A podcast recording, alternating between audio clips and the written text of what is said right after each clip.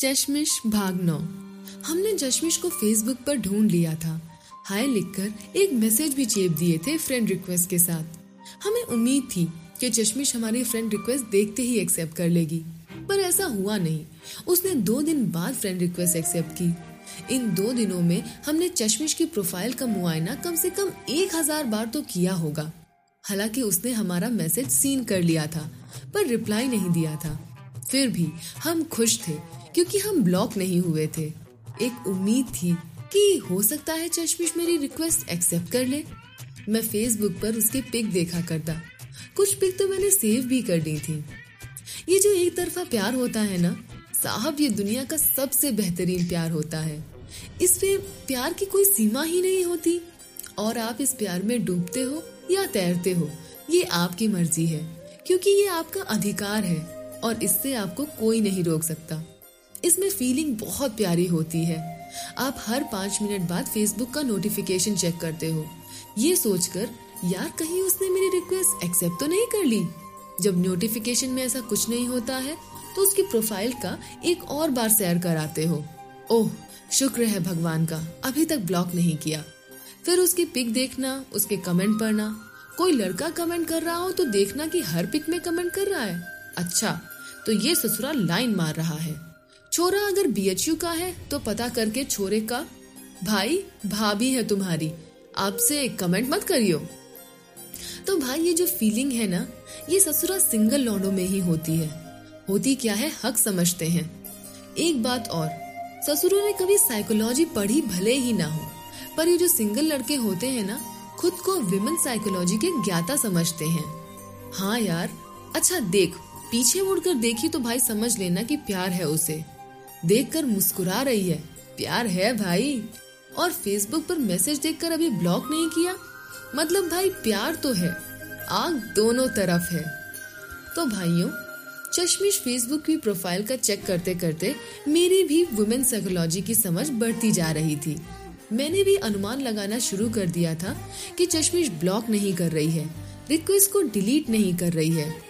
मतलब कुछ तो है। ये कुछ तो है हम लड़कों को बहुत परेशान करता है।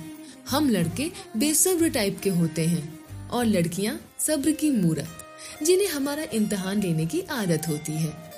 आप लड़की को फ्रेंड रिक्वेस्ट सेंड करो तो वो दो दिन से पहले एक्सेप्ट नहीं करेगी। मैसेज उसके अगले दिन देगी।